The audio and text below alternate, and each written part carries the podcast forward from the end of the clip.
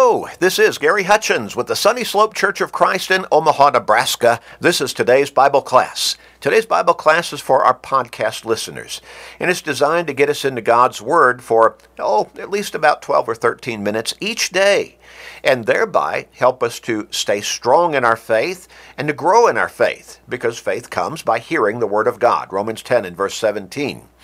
Now, but it also helps us to have a better perspective on life and to be better equipped to handle whatever the day might throw at us. And these days are throwing a lot at us. You know somebody in your life, I can guarantee you, who needs to turn their lives around, who needs to have a more spiritual frame of mind and think about their souls and their soul's salvation or the lack thereof, to think about their relationship with God and try to either establish that or strengthen it. Help them to do that. Maybe help them get to heaven. Share these short studies with them. Do that consistently. You can do that through Facebook friends, text messages, some other technological means perhaps. But share with your family members, your friends, your work associates, your neighbors, literally anybody and everybody. You may again help somebody get to heaven. So make up that make up your mind and make that commitment to start sharing these short studies. We're coming toward the end of our study in 2 Timothy. We've looked at this particular letter, short letter from the Apostle Paul to Timothy, his spiritual son, from the perspective that perhaps Paul was recognizing a danger in Timothy's spiritual life. Maybe he was perceiving that Timothy was kind of going through spiritual blahs, so to speak. Now, all of us, from a, an emotional perspective, we all suffer temporary blahs or temporary depression. But we come out of that fairly quickly. And if you don't come out of that quickly, then you really have a problem and you need to get medical attention. But spiritually, some people fall into a spiritual state of depression that lasts for a long time and pulls them down in their faith. And so maybe Paul was seeing some signs in Timothy's life that maybe he was starting to get into spiritual doldrums. And Paul was encouraging him, perhaps, through this letter. Now, certainly, we can understand this letter as encouragement, but not just to Timothy, to all Christians of all times. And so Paul tells him in verse 6 of chapter 1 stir up, stir up the gift of God which is in you. And again, the idea there being get it going again, use it, stoke the flames.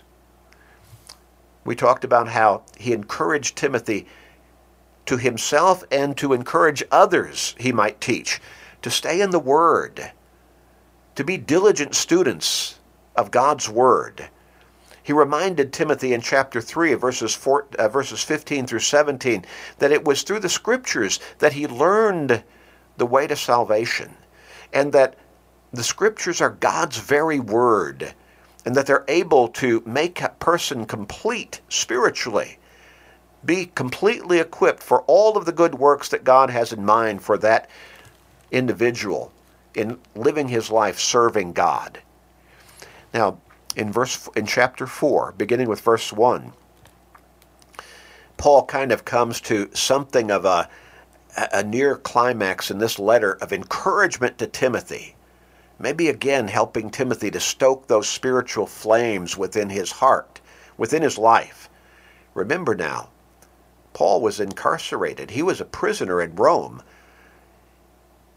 He had done a great deal of work with Timothy personally on an ongoing basis.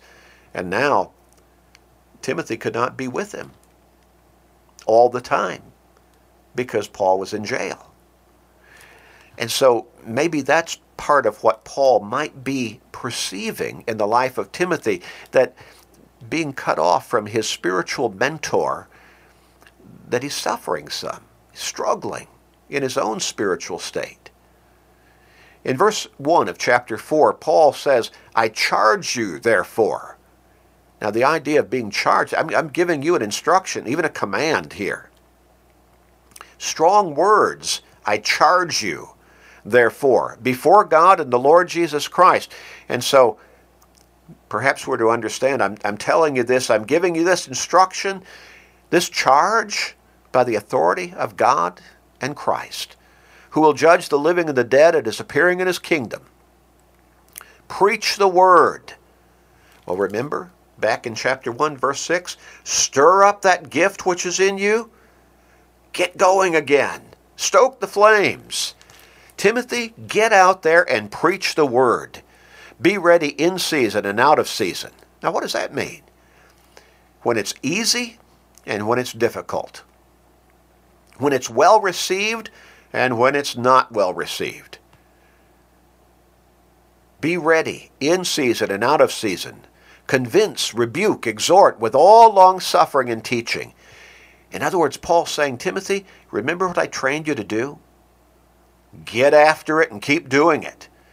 Be diligent in teaching God's word and teaching the gospel and helping Christians become stronger in their faith, in helping strengthen and, and, and, and be better established as congregations of the Lord's church. He goes on in verse 3 and he says, For the time will come when they will not endure sound doctrine, or sound teaching, or true teaching.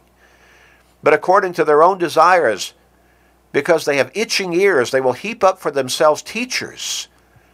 In other words, he says, You're going to find people, but you're also going to find even some within the Lord's church who are not going to endure sound doctrine, sound teaching, the truth of God's Word, but they're going to want to find teachers who will scratch their ears for them, tell them what they want to hear, help them to feel comfortable in whatever ungodly or spiritually weak lifestyle that they're living.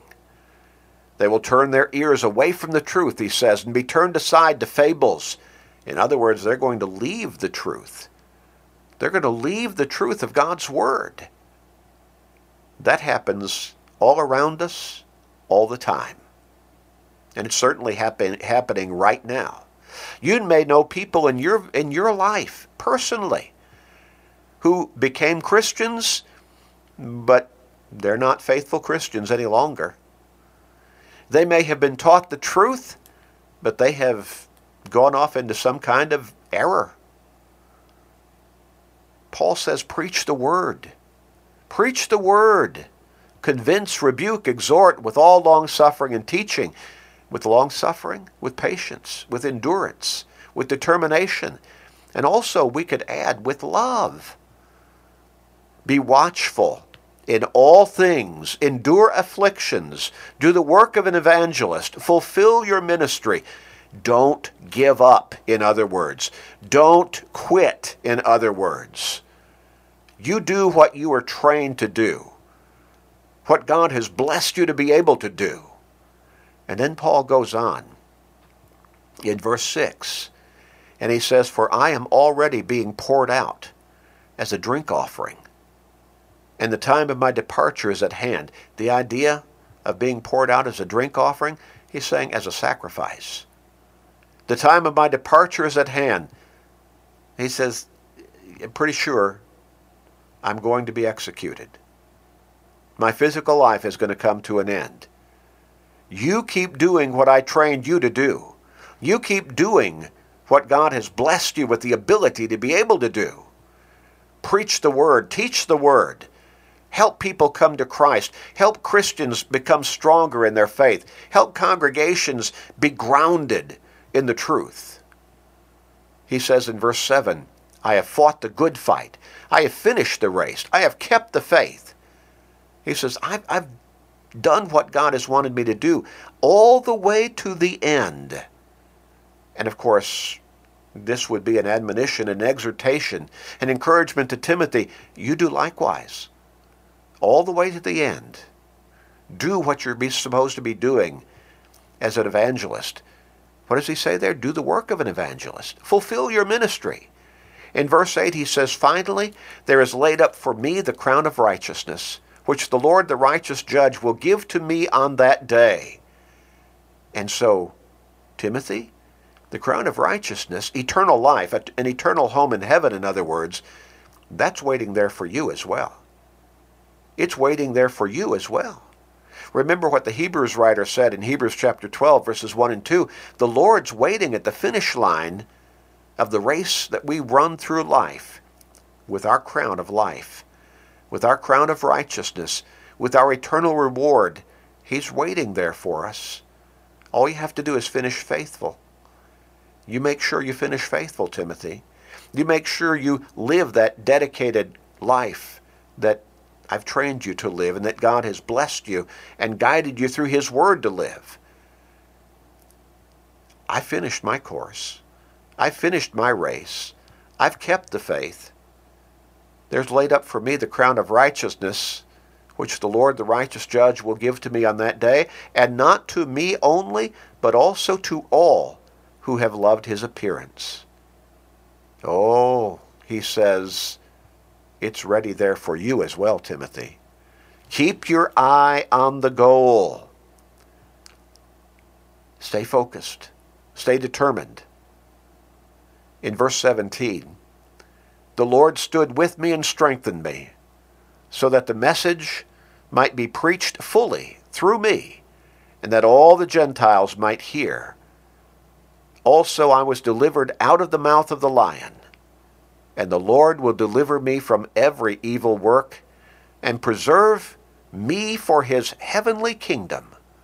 To him be glory forever and ever. Amen. What an attitude. What a positive spiritual mindset. In fact, spiritually focused mindset. Paul carried with him all the way to the executioner's block. And he's encouraging Timothy you be just as faithful, just as dedicated, just as determined, just as diligent, and just as confident of your eternal reward in heaven. Hang in there. Live the life, do the work that God has blessed you with the ability to do and that I trained you to do. And that's a message for every single one of us today. For me and for you. Let's pray together. Father, guide us to be your servants, to be the Christians, to be the workers that you want us to be, and to do the work that you have laid out for us. Help us to never give up, to never faint, to always aggressively and diligently serve you actively. Please, Father. And please, gracious Father, forgive us. Hear our prayer in Christ's name. Amen.